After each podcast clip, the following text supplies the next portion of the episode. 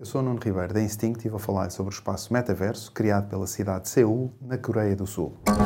Hot Toast. Cidade de Seul, na Coreia do Sul, criou um espaço no metaverso que funciona como um ponto de acesso a serviços públicos. Os cidadãos podem entrar no metaverso Seul com os seus avatares para aceder a documentos oficiais, apresentar reclamações ou tirar dúvidas sobre questões fiscais, como o preenchimento da declaração de impostos.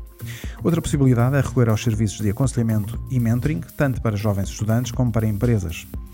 O Metaverso Seul será também uma porta de entrada para o turismo, uma vez que qualquer pessoa no mundo vai poder visitar virtualmente as principais atrações turísticas da cidade e assistir a eventos emblemáticos como o Festival das Lanternas.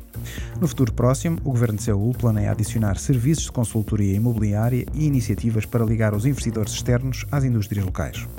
Um dos objetivos também é tornar este espaço virtual acessível a idosos que possam ter mais dificuldades em deslocar-se pessoalmente aos serviços da cidade.